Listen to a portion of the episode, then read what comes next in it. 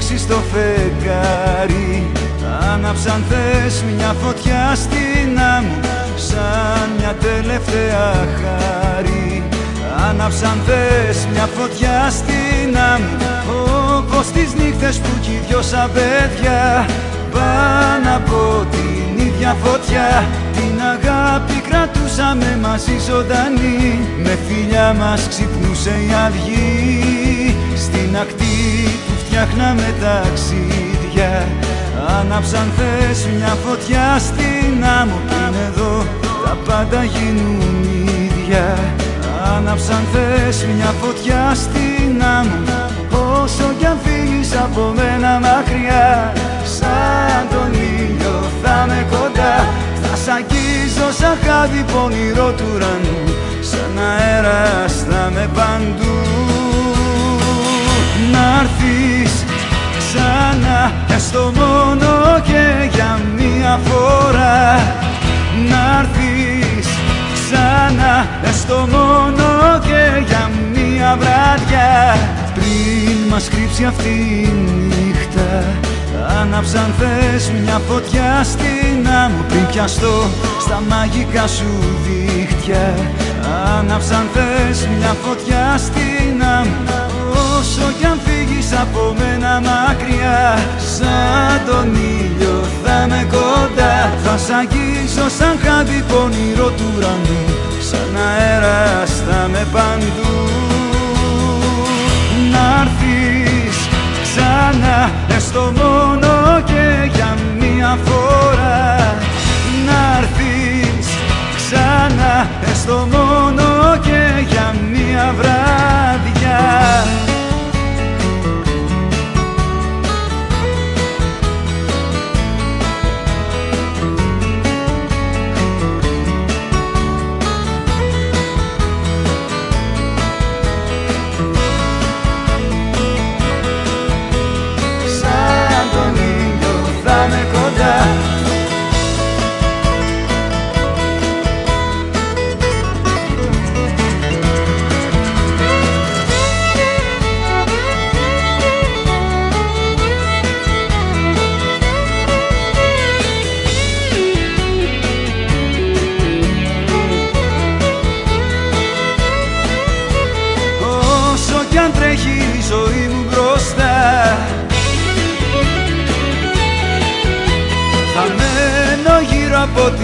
την ίδια φωτιά και για σένα θα τραγουδώ.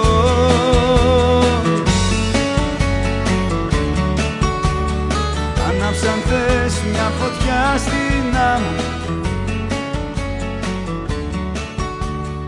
Άναψαν θες μια φωτιά στην άμμο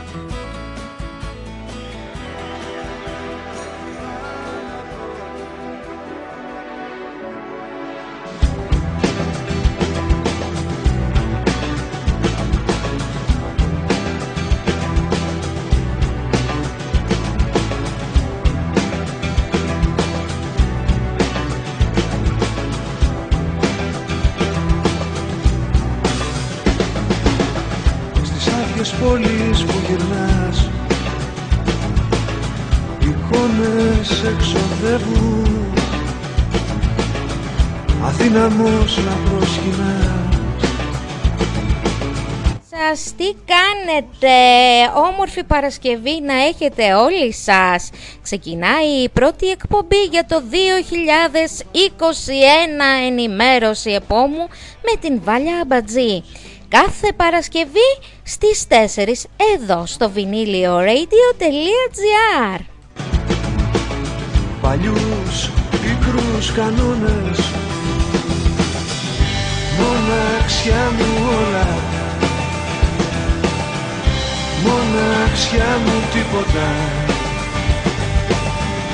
Μη μ' αφήνεις τώρα. Που είναι όλα πιο δύσκολα. Ερώτα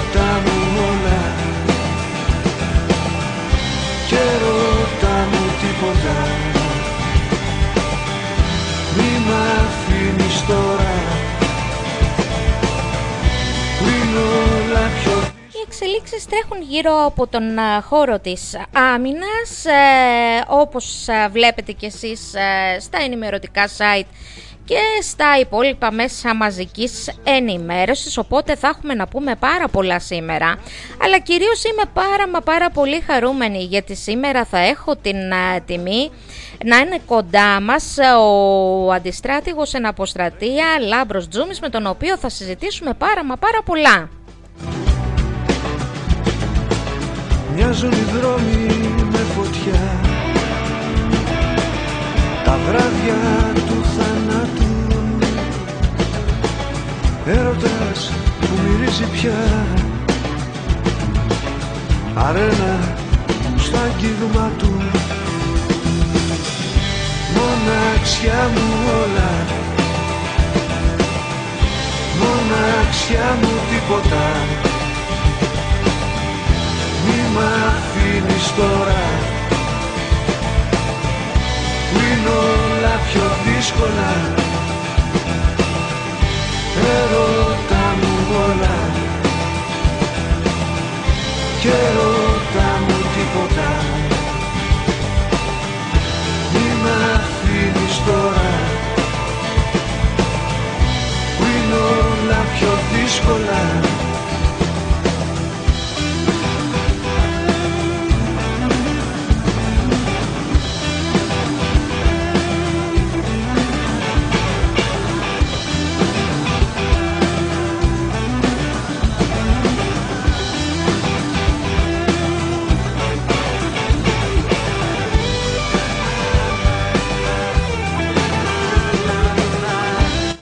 Σήμερα λοιπόν 15 Ιανουαρίου ε, έρχεται Σαββατοκύριακο και μέσα στο Σαββατοκύριακο θα έχουμε αρκετές εξελίξεις. Ε, ξεκουραστήκαμε λίγο μέσα στις ε, γιορτές. Επανήλθαμε στις επάλξεις τις ραδιοφωνικές.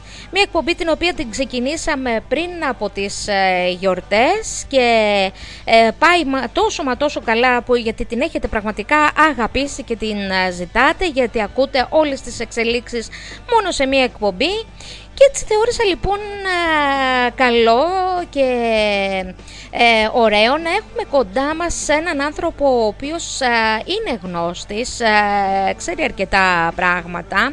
Τον παρακολουθώ και εγώ πάρα πολύ, ε, συμφωνώ με τις απόψεις του, με βρίσκουν απολύτως σύμφωνοι. Οπότε θα κάνουμε έτσι μια βολτίτσα γύρω από θέματα τα οποία έχουμε αυτή τη στιγμή στην επικαιρότητα όσον αφορά τον χώρο των ενόπλων δυνάμεων, κάτι λίγο από κρίσεις, κάτι λίγο από τα εξοπλιστικά.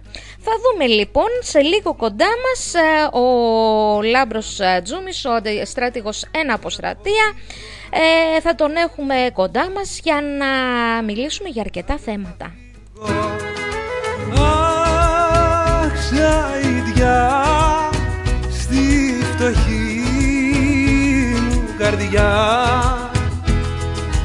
Αχ, κεραυνός, πώς να βγω ζωντανός.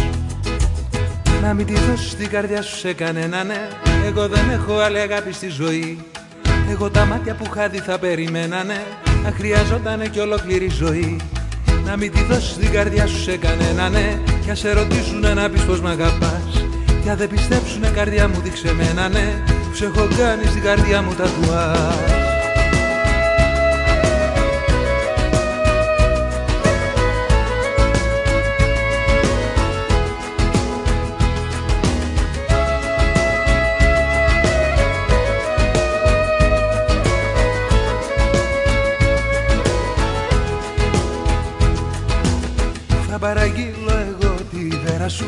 Κι ας με θέλει ο πατέρας σου.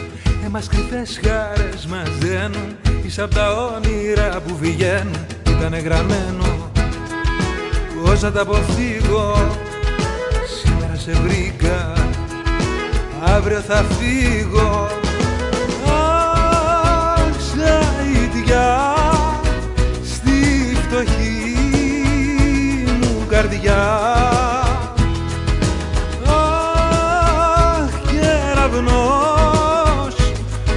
αυγός ζωντανός. Να μην τη δώσεις την καρδιά σου σε κανένα ναι. Εγώ δεν έχω άλλη αγάπη στη ζωή. Εγώ τα μάτια που είχα δει θα περιμένανε ναι. Να χρειαζότανε και ολόκληρη ζωή. Να μην τη δώσεις την καρδιά σου σε κανένα ναι. Κι ας σε ρωτήσουν να πεις πως μ' αγαπάς. Κι αν δεν καρδιά μου δείξε εμένα ναι. Που σε έχω κάνει στην καρδιά μου τα τουά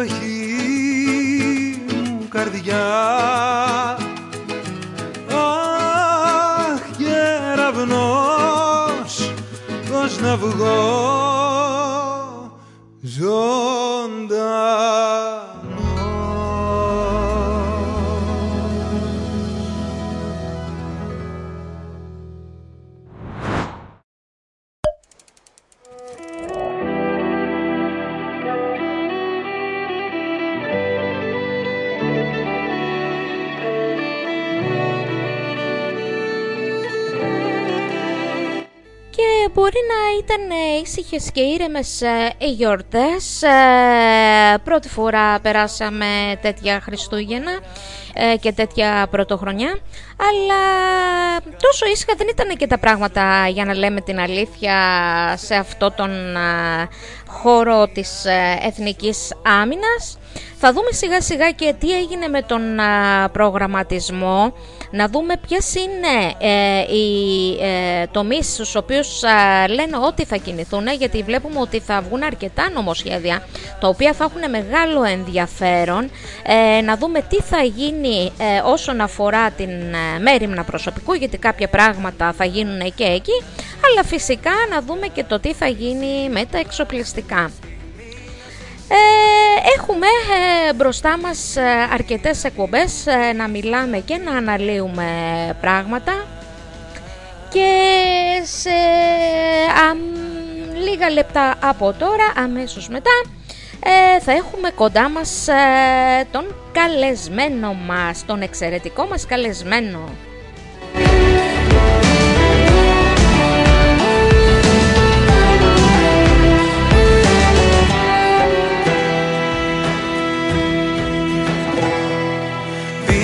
Πίστεψα στα λόγια σου και μέθησα. Πίστεψα στα πίστευτο κι εγώ. Όλα τα τραγούδια μας τα ξέχασα. Και δεν έχω κάτι να πιαστώ. Και δεν έχω κάτι να πιαστώ. Αχ να σε ξέχναγα. Έτσι απλά σε ένα λεπτό να σε ξεπέρναγα. Κι όλα όσα έκανα για σένα να μην έκανα. Αχ να σε ξέχναγα. Έτσι απλά σε μια στιγμή να σε ξεπέρναγα. Κι όλη τη δύναμη μου πίσω να την έπαιρνα. Αχ να σε ξέχναγα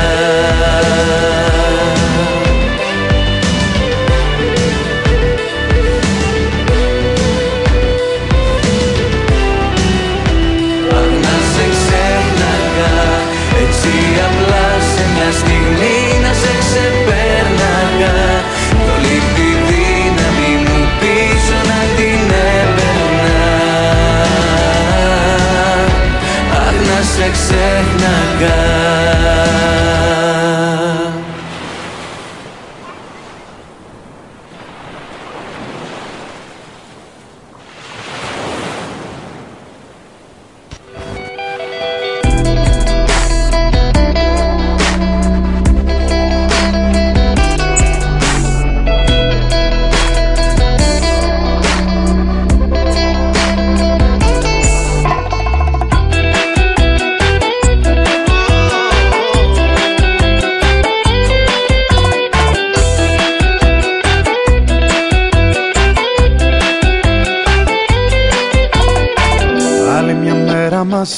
ξημερώνει. Εγώ είμαι δίπλα σου ξανά δεν θα σε μόνη. Στο πάτωμα τα ρούχα ξεστρώτα δυο σεντόνια. Και σήμερα καρδιά μου έλειωσε στα χιόνια.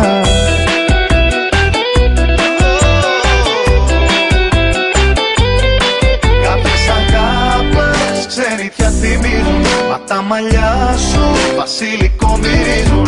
Το κορμί σου για μένα ταξίδι στην πατρίδα. Και θάλασσα μέσα στα μάτια σου είδα.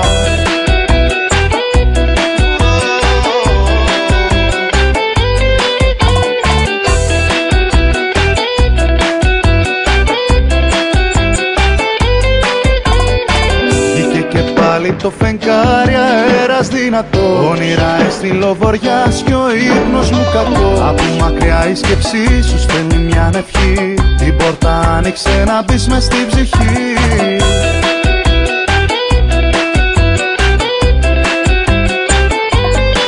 Κάποιες αγάπες ξενιτιά θυμίζουν Μα τα μαλλιά σου βασιλικό μυρίζουν. Το κορμί σου για μένα ταξίδι στην πατρίδα. Και θάλασσα μέσα στα μάτια σου είδα. Χρόνια τελείωτα ζούσα σε ξένη αγάπη Κόσμος απόμακρος και δανεικό το χάδι. Χωρίς αστέρια κοιμόμουνα τα βράδια. Βροχή και αέρα. Λοιπόν ήρθε η ώρα που όλοι περιμέναμε ε, για να ξεκινήσει καλά η εκπομπή του 2021, η πρώτη μας ε, εκπομπή, ε, ενημέρωση επ' ώμου και όπως σας έχω ήδη πει έχουμε έναν ε, καλεσμένο με τον οποίο θα συζητήσουμε πάρα πολλά πράγματα.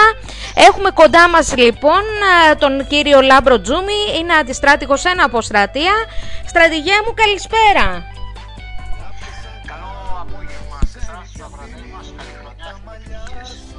Ευχαριστώ πάρα πολύ. Ε, με τιμάτε σαν πρώτη εκπομπή του 2021 να βρίσκεστε κοντά μου. Ε, είναι η πρώτη ενημερωτική στρατιωτική εκπομπή που κάνω εγώ τουλάχιστον και είμαι πάρα πολύ χαρούμενη που έχω εσάς καλεσμένο σήμερα για να συζητήσουμε αρκετά πράγματα. Ε, δικιά μου χαρά, εύχομαι να σας κάνω καλό ποδαρικό. Έτσι ακριβώς. καλά.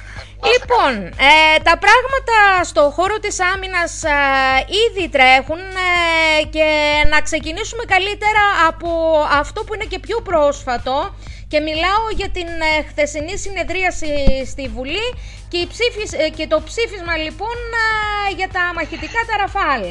Θέλω την γνώμη σας αν τελικά αυτό που έγινε ήταν για καλό μας. Κοιτάξτε, ότι, οτιδήποτε γίνεται για την ενίσχυση των ενόπλων δυνάμεων είναι θετικό.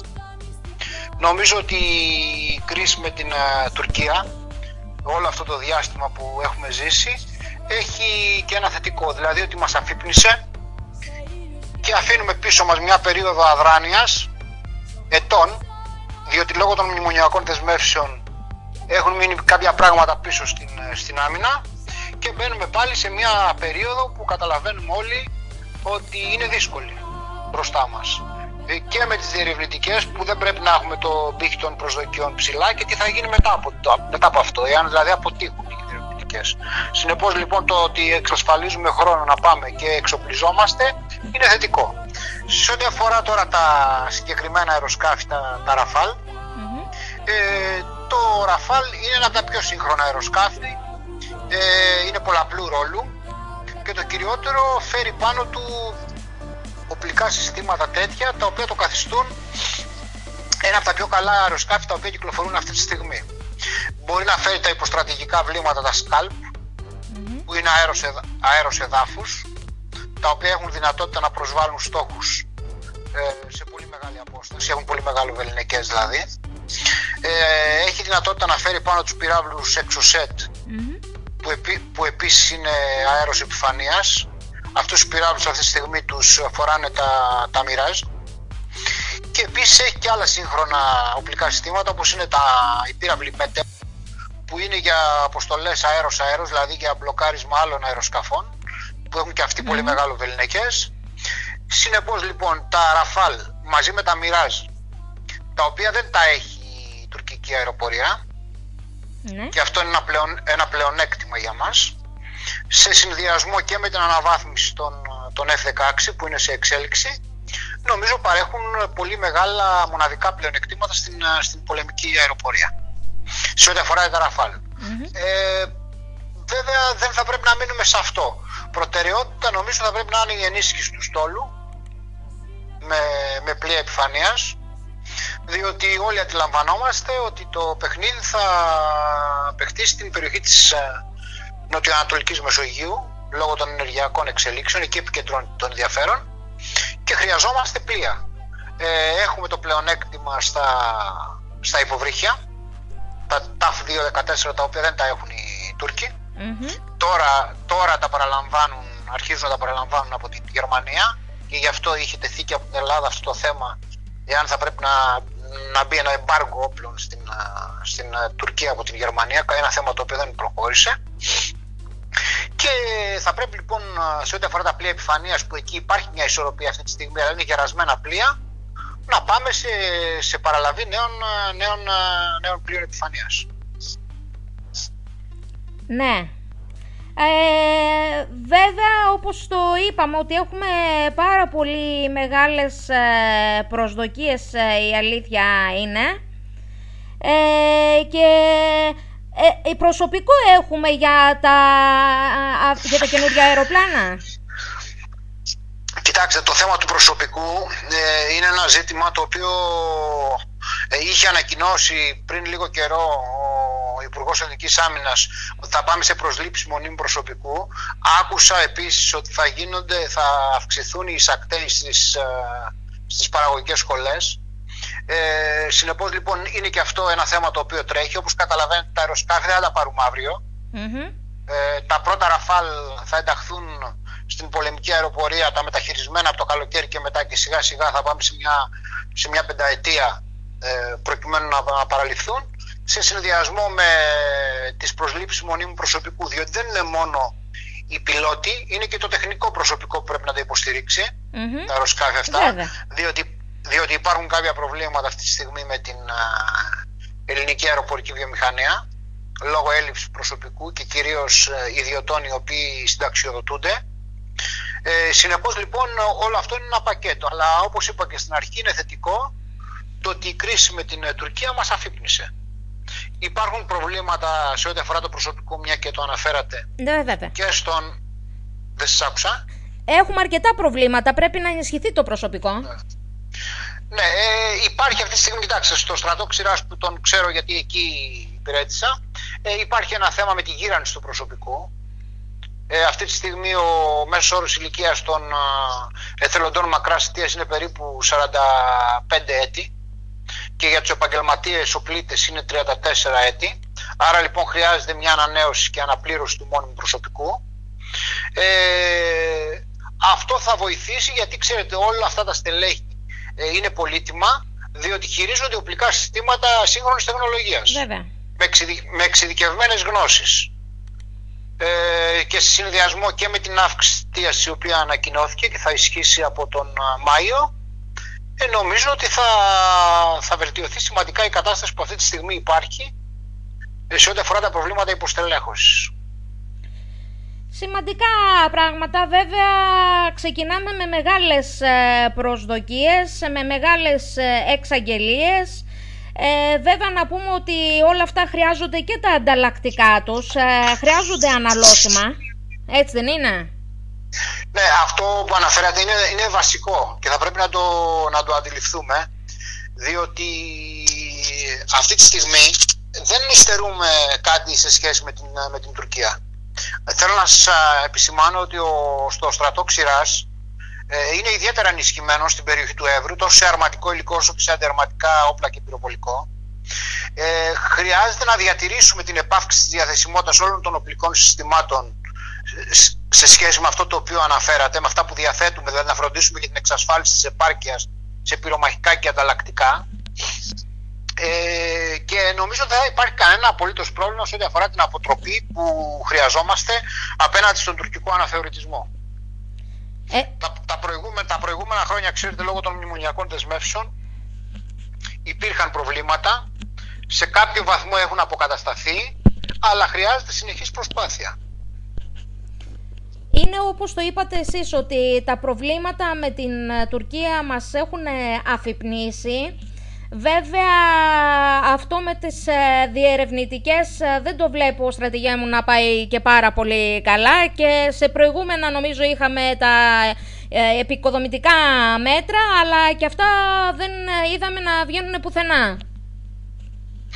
Ε, το πρόβλημα στις διερευνητικές είναι ότι η Ελλάδα από την πλευρά της ζητάει να τεθεί στο τραπέζι των διαπραγματεύσεων μόνο ένα θέμα που είναι η οριοθέτηση των θαλασσίων ζωνών δηλαδή η φαλοκρηπίδα και αποκλειστική οικονομική ζώνη ενώ η Τουρκία θέλει να τεθούν όλα τα θέματα που κατά καιρούς έχει θέσει και μας τα υπενθυμίζει καθημερινά.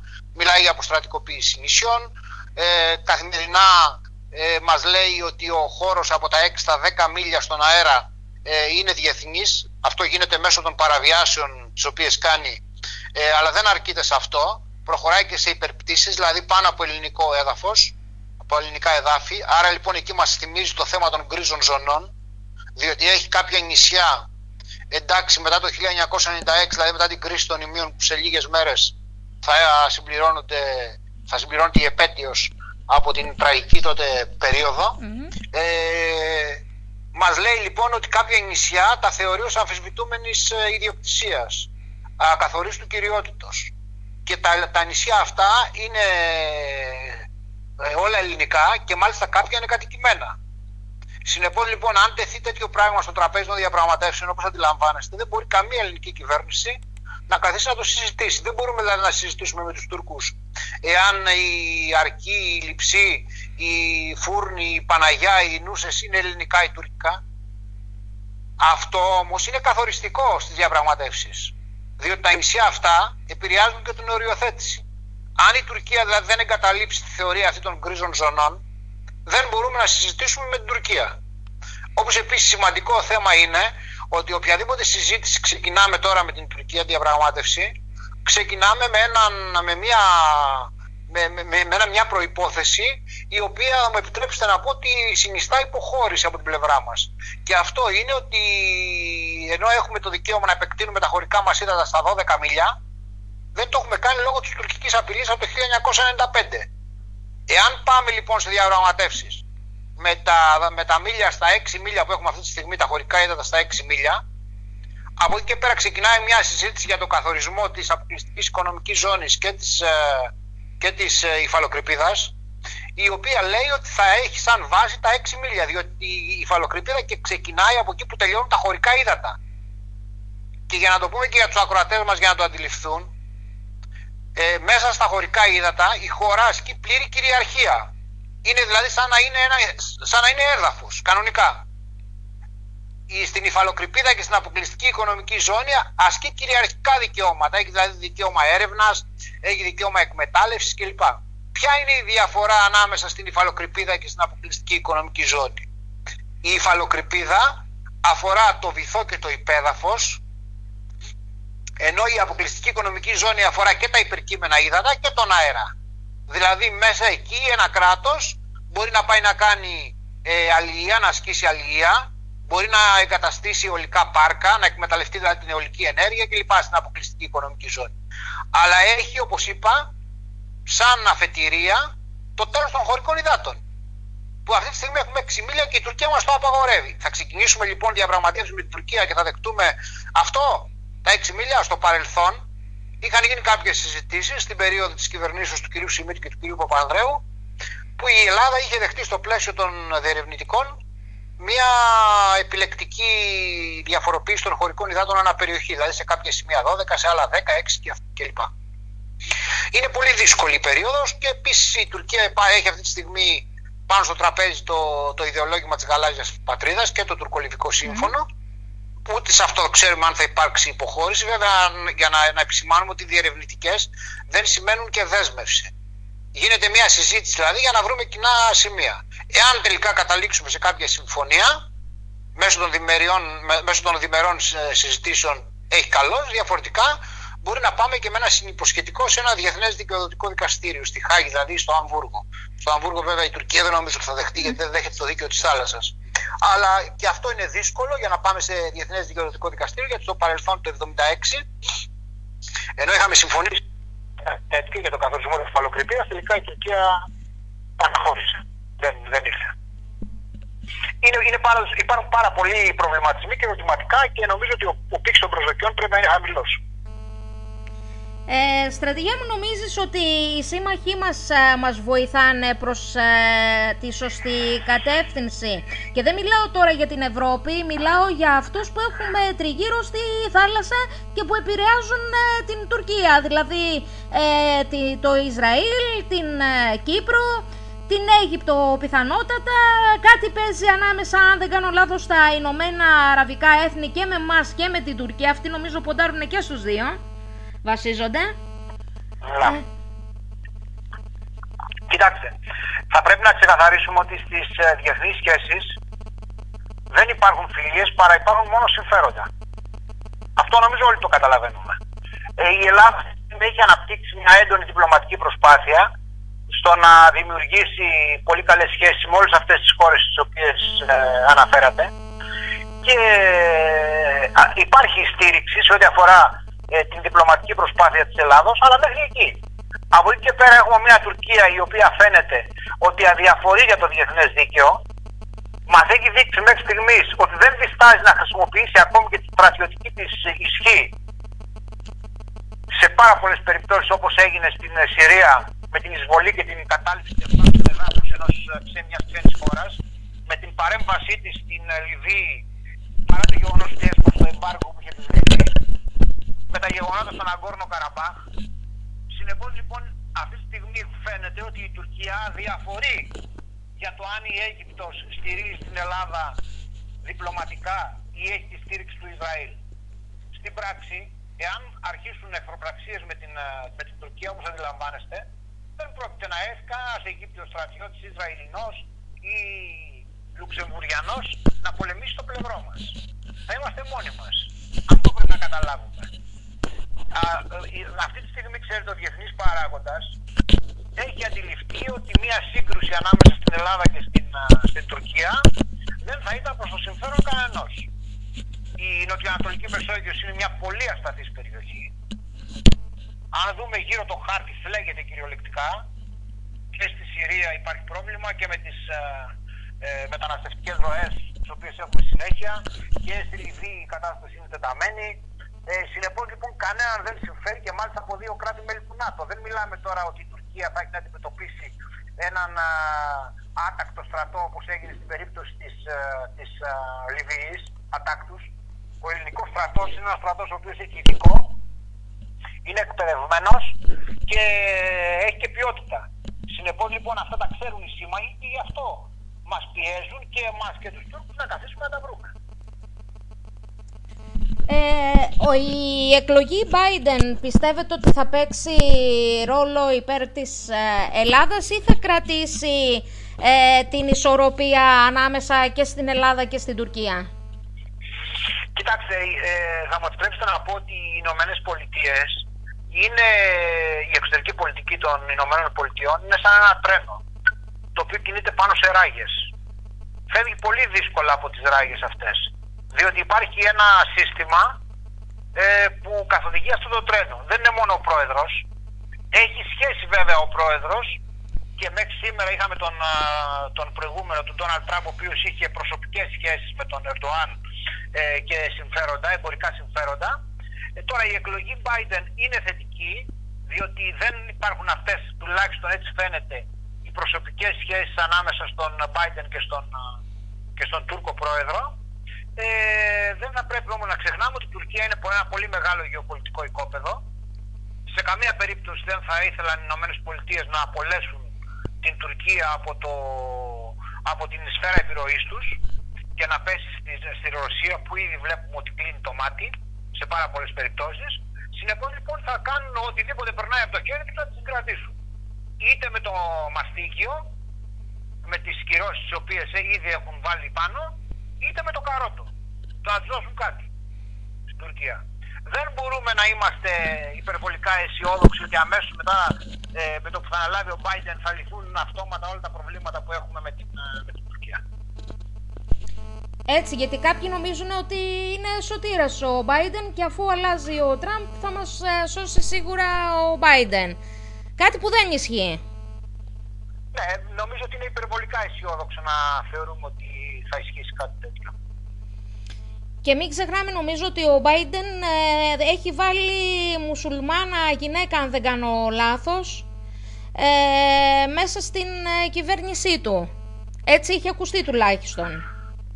Εντάξει, αυτά ξέρετε είναι εσωτερικές ισορροπίες για το εσωτερικό ακροατήριο των ΗΠΑ και για τους ψήφους που πρόκειται να μαζέψει. Αλλά σε θέματα εξωτερικής πολιτικής, όπως ανέφερα, ε, η Τουρκία ε, αποτελεί ένα, μια, μια χώρα η οποία έχει καθοριστικό ρόλο στα συμφέροντα των ΗΠΑ στην περιοχή της Μέσης Ανατολής και στην Νοτιοανατολική Μεσόγειο.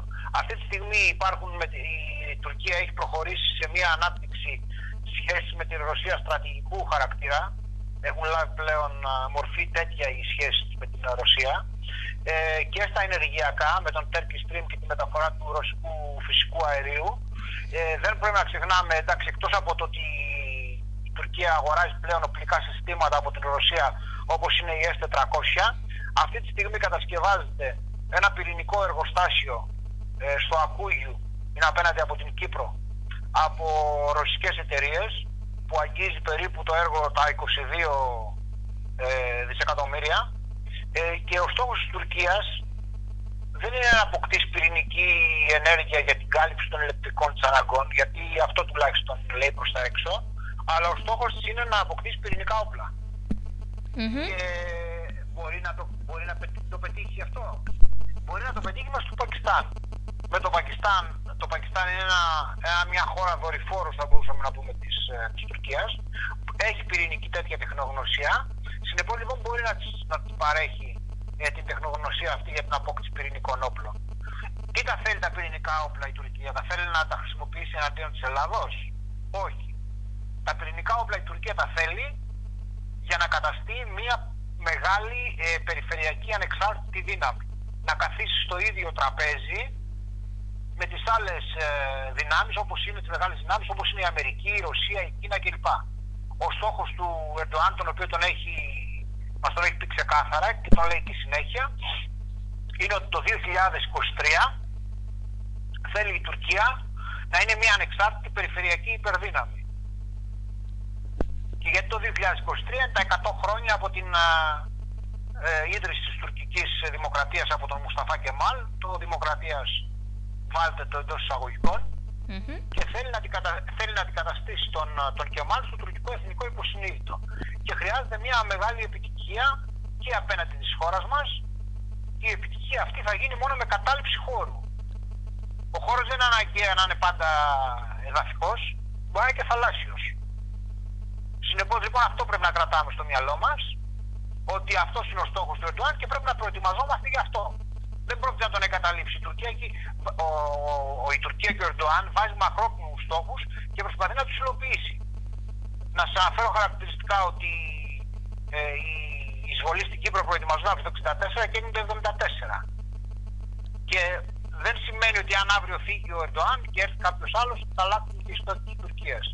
Ισλαμιστές και Κεμαλιστές έχουν την ίδια προσέγγιση σε θέματα εξωτερικής πολιτικής. Ωραία. Ε, να περάσουμε και στα δικά μας ε, τα θέματα.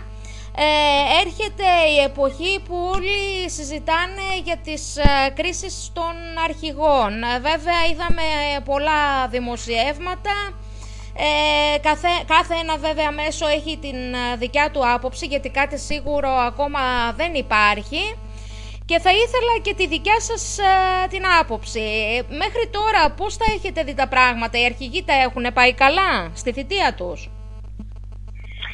Κοιτάξτε, με τους ε, τωρινούς αρχηγούς θα μου επιτρέψετε να πω ότι δεν, δεν μπορώ να είμαι ιδιαίτερα αντικειμενικός γιατί ο αρχηγός και θα είναι, και, είναι συμμαθητής και, και φίλος μου, συνεπώς λοιπόν δεν μπορώ να είμαι αντικειμενικός.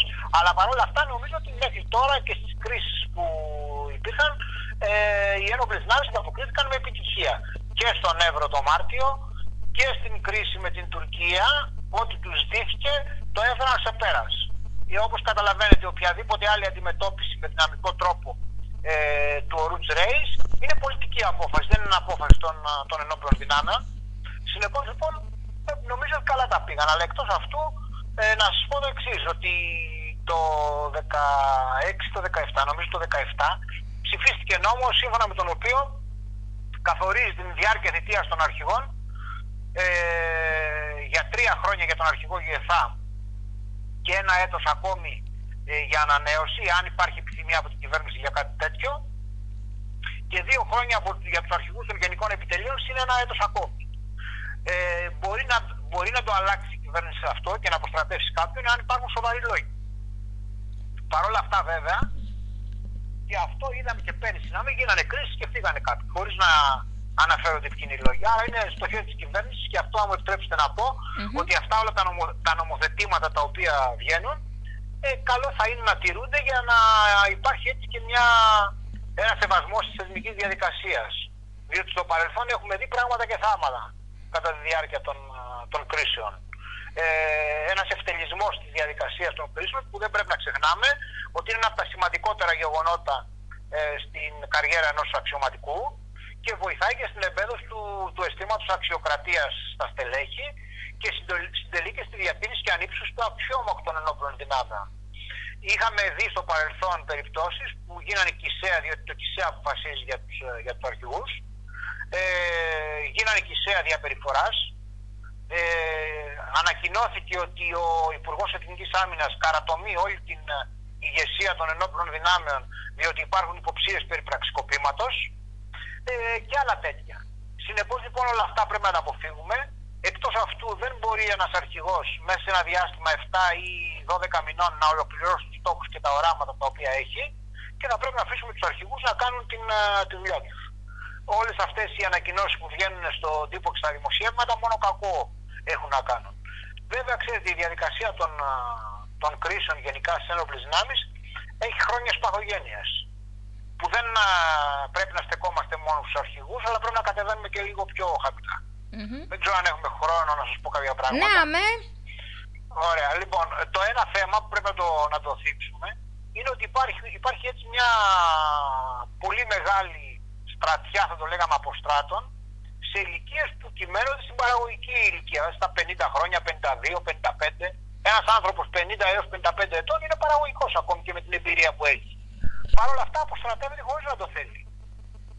Στο παρελθόν, ξέρετε, πάρα πολλοί συνάδελφοι υπέβαλαν αιτήσεις παρετήσεως αυτοβούλους. Τώρα τα τελευταία χρόνια και λόγω της διαφοράς που υπάρχει ε, στις απολαυέ ανάμεσα στους αποστράτους και στους ενεργεία δεν ζητάει κανένας να φύγει. Παρ' όλα αυτά αποστρατεύονται. Γιατί γίνονται αυτό; Γιατί συμβαίνει δηλαδή αυτό και διώχνουμε αξιωματικούς στην παραγωγική τους ηλικία, ενώ έξω υπάρχει και ανεργία. Και σε κανέναν άλλο κλάδο δεν συμβαίνει αυτό. Αυτό γίνεται διότι ο στρατός έχει μια πυραμοειδή οργάνωση. Δηλαδή, στους χαμηλότερους βαθμούς χρειαζόμαστε περισσότερο προσωπικό. Θέλουμε περισσότερο προσωπικό στους βαθμούς του υπολογαγού, του ανθυπολογαγού, του λογαγού και λιγότερο προσωπικό όταν φτάνει κάποιο συνταγματάρχη, ταξιέρχο, υποστράτηγο και ούτω καθεξής. Αυτό όμως θα μπορούσε να λυθεί. Και θα μπορούσε να λυθεί εάν είχαμε αυξήσει το χρόνο θητείας στους βαθμούς. Δηλαδή αντί να κάθεται κάποιος τέσσερα χρόνια στο βαθμό του υπολογαγού, τον αφήναμε πέντε, έξι. Δεν τον πείραζε ή πιο πάνω. Ώστε όταν θα συμπλήρωνε την 35 ετία να έφτανε στο βαθμό του συνταγματάρχη και να προστατευόταν. Τον διώχνουμε και, και έρχεται το κράτος λόγω των μνημονιακών νόμων και τον τιμωρεί και του λέει αφού έβγαινες νωρίτερα από τα χρόνια τα οποία προβλεπόταν, θα σου κόψουμε και τη σύνταξη. Δηλαδή είναι τραγικό. Ενώ δεν θέλει ο άνθρωπος, προσπάθησε αυτό το πράγμα να διορθωθεί το 2017 με ένα νομοθέτημα και είπαν ότι όσοι φεύγουν χωρίς να το θέλουν έχουν δικαίωμα να υποβάλουν μια αίτηση να τεθούν εκτός οργανικών θέσεων. Να πάνε δηλαδή στην παράλληλη επιτηρίδα, να μην προάγονται, να μένουν στον αυτό βαθμό και να μείνουν μέχρι να συμπληρώσουν κάποια χρόνια. Αλλά ούτε αυτό προχώρησε.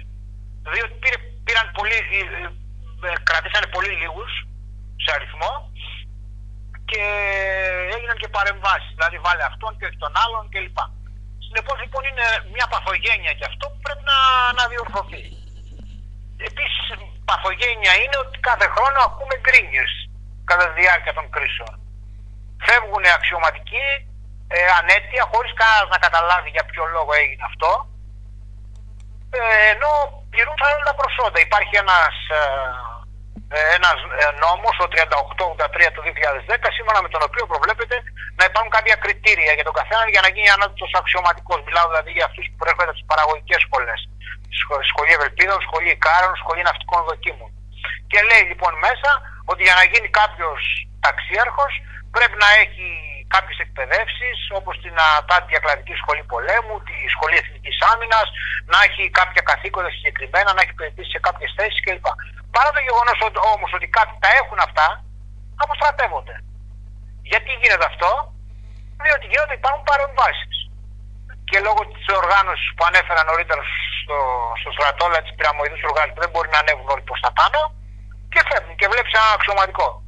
Ο οποίος ε, έχει και χαμηλά προσόντα σε σχέση με κάποιον άλλον και προάγεται. Όπως επίσης και το γεγονός ότι σε πάρα πολλές περιπτώσεις, επειδή μέσα σε αυτή, αυτό το νόμο που ανέφερα λέει τις θέσεις που πρέπει να έχει υπηρετήσει κάποιος και πάρα πολλοί αξιωματικοί έχουν την ψευδέστηση όταν πάω σε μια θέση πολύ δύσκολη όπως είναι ο Εύρο στα νησιά, αυτόματα σημαίνει ότι μπορώ να προαχθώ, ε, διαψεύδονται. Διότι φαίνεται τα συμβούλια βλέπουν σε κάποιους άλλους ηγέτες να απολέονται, ας πούμε κλπ που δεν έχουν, που έχουν υπηρετήσει σε βελούδινες θέσεις όλα τα χρόνια της καριέρας τους. Αυτό είναι ένα άλλο πρόβλημα. Θα πρέπει στο εξωτερικό, ξέρετε, από τα πρώτα στάδια της καριέρας του ένας αξιωματικός διαλέγει ε, ποιο μονοπάτι καριέρας, έτσι το λένε, θέλει να ακολουθήσει. Αν θα ακολουθήσει το πρωτεύον, έχει και πιο μεγαλύτερες δυσκολίες. Αν θέλει να πάει σε βοηθητικές θέσεις, θα φτάσει μέχρι ένα συγκεκριμένο βαθμό, θα αποστρατευτεί και έχει καλώ. Αλλά ο καθένας ξέρει εκ των προτέρων ποια είναι η πορεία του. Εδώ δυστυχώς δεν το γνωρίζουμε αυτό το πράγμα. Και αυτό είναι ένα άλλο πρόβλημα. Ε, για τους αρχηγούς, μια και είπατε για τους αρχηγούς, να πω το εξής: ότι στο εξωτερικό, ε, όπως είναι στις χώρες όπως είναι η Αμερική, η Γαλλία κλπ. Ο αρχηγός δεν επιλέγεται από, απλά από το ΚΙΣΕΑ, το οποίο είναι, όπως καταλαβαίνετε, ε, απόφαση του Πρωθυπουργού κυρίως, αλλά γίνεται μια πρόταση από τον Υπουργό Εθνικής Άμυνας για κάποια άτομα, 4, 5, 6 άτομα, πηγαίνουν αυτά τα άτομα στη Βουλή, εξετάζονται το βιογραφικό τους, περνάνε από συνέντευξη, ε, παρουσιάζουν το όραμα που έχουν για τις ένοπλες δυνάμεις και στη συνέχεια επιλέγονται. Κάτι τέτοιο εδώ δεν συμβαίνει.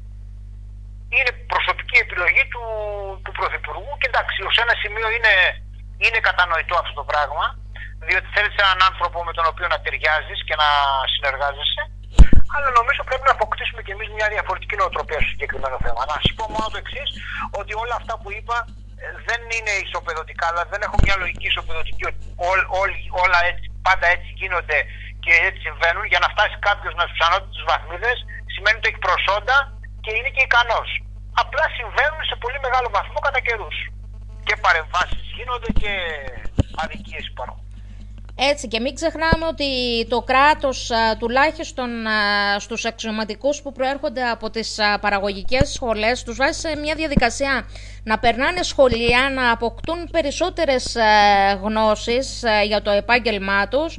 Και εφόσον λοιπόν έχουν φτάσει σε ένα, ε, σε ένα πολύ καλό ε, βαθμό ε, και οι γνώσεις τους και το να έχουν ολοκληρώσει πράγματα ξαφνικά γίνεται η αποστρατεία, οπότε νομίζω ότι ακυρώνει και μόνο του το κράτος όλα αυτά που έχει κάνει ε, για τον αξιωματικό του. Άρα, έχει λοιπόν... απόλυτο δίκιο, γιατί, έχετε απόλυτο δίκιο, διότι οι ένοπλες δυνάμεις και, και το κράτος γενικότερα έχει επενδύσει πάνω στο στελέχη. Τους έχει στείλει στο εξωτερικό, έχουν κάνει μεταπτυχιακά με χρήματα του κράτους, τον έχει κάνει τον άλλο πολιτικό μηχανικό, τον έχει κάνει γιατρό. Συνεπώς λοιπόν έχει επενδύσει και έρχεται στην ηλικία των 50 ετών, όταν είναι ο άλλος συνταγματάρχης, τον διώχνει. Και πάλι πάει έξω, ας πούμε, ανοίγει ένα τεχνικό γραφείο, πολιτικό μηχανικό σε ένα γραφείο και βγάζει χρήματα στον ιδιωτικό τομέα. Ή ο άλλος είναι της πληροφορικής, τον διώχνει, πάει σε μια εταιρεία και παίρνει πολύ περισσότερα από ό,τι στο στρατό. Ενώ θα μπορούσε να τον κρατήσει. Γι' αυτό μίλησα ότι θα πρέπει να αυξηθούν οι χρόνοι παραμονής αναβαθμό, ώστε να λυθεί αυτό το πρόβλημα διότι και χάνει προσωπικό που πολλές φορές είναι πολύτιμο με εξειδικευμένες γνώσεις που έχει επενδύσει το κράτος πάνω σε αυτούς αλλά και οι ίδιοι αξιωματικοί δεν θέλουν να φύγουν. Συνεπώς λοιπόν αυτό είναι ένα πρόβλημα όπως καταλαβαίνετε και πρέπει να λυθεί. Δεν είναι δύσκολο να αυξήσουν τους χρόνους. Τους βαθμού δεν ξέρω γιατί δεν έχει γίνει. Ενδεχομένως ε, ε, σκέφτομαι διάφορα. Το πολιτικό σύστημα θέλει να έχει τους αξιωματικούς δέσμιους ε, και να κρέμεται ο κάθε αξιωματικός από τον οποιοδήποτε πολιτικός αν θα προαχθεί ή όχι. Δεν, δεν μπορώ να καταλάβω, δεν μπορώ να αντιληφθώ δηλαδή γιατί το λύνουμε αυτό το ζήτημα. Λοιπόν, ε, να ολοκληρώσουμε την ε, σημερινή μας ε, συζήτηση. Θα έχουμε πάλι τη χαρά και τον χρόνο να τα ξαναπούμε πάλι. Ευχαριστώ πάρα πολύ που ήσασταν μαζί μου σήμερα και ελπίζω να σας ξανά πάλι σε μια από τις επόμενες εκπομπές. Ευχαριστώ, ευχαριστώ πολύ για την πρόσκληση. Εύχομαι και πάλι καλή χρονιά και επιτυχίες με υγεία. Ευχαριστούμε πάρα πολύ, στρατηγέ μου. Στο επανειδήν, λοιπόν. Να είστε καλά. Καλό απόγευμα. Γεια σας. Γεια σας. Ήταν ε, λοιπόν ε, μαζί μας ε, ο κύριος Λάμπρος Τζούμης. Είχαμε και φαντάζομαι κάποια τεχνικά προβληματάκια. Ε, δεν πειράζει, έτσι είναι οι ζωντανές ε, εκπομπές. Τουλάχιστον ε, το απολαύσατε την ε, συζήτηση όπως και εμείς. Και φυσικά θα τον έχουμε καλεσμένο και σε μία από τις επόμενες εκπομπές. Ξέρω ότι σας αρέσει, ότι λέει πάρα πολύ ωραία ε, πράγματα, μαθαίνετε αρκετές ε, ειδήσεις, ε, γιατί καμιά φορά τα πράγματα δεν είναι όπως φαίνονται, αλλά είναι όπως ε, ακριβώς πρέπει να τα μαθαίνουμε και να τα πούμε. Τον ευχαριστούμε λοιπόν πάρα μα πάρα πολύ για αυτή την υπέροχη συνέντευξη. Σε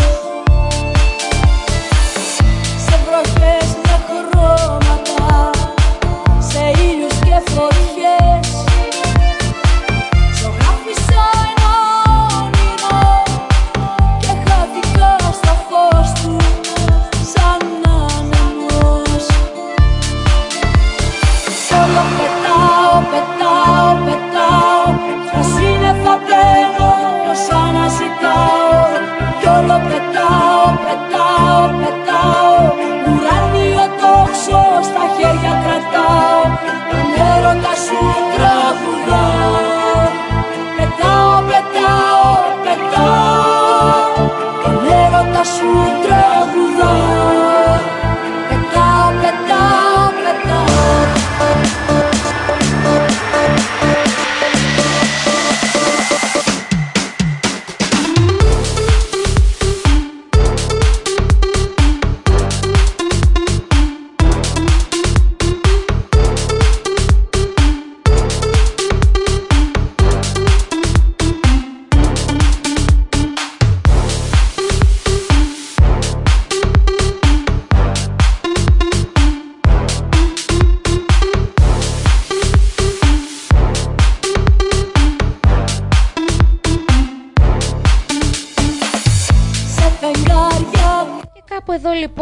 πρέπει να κλείσουμε την σημερινή εκπομπή.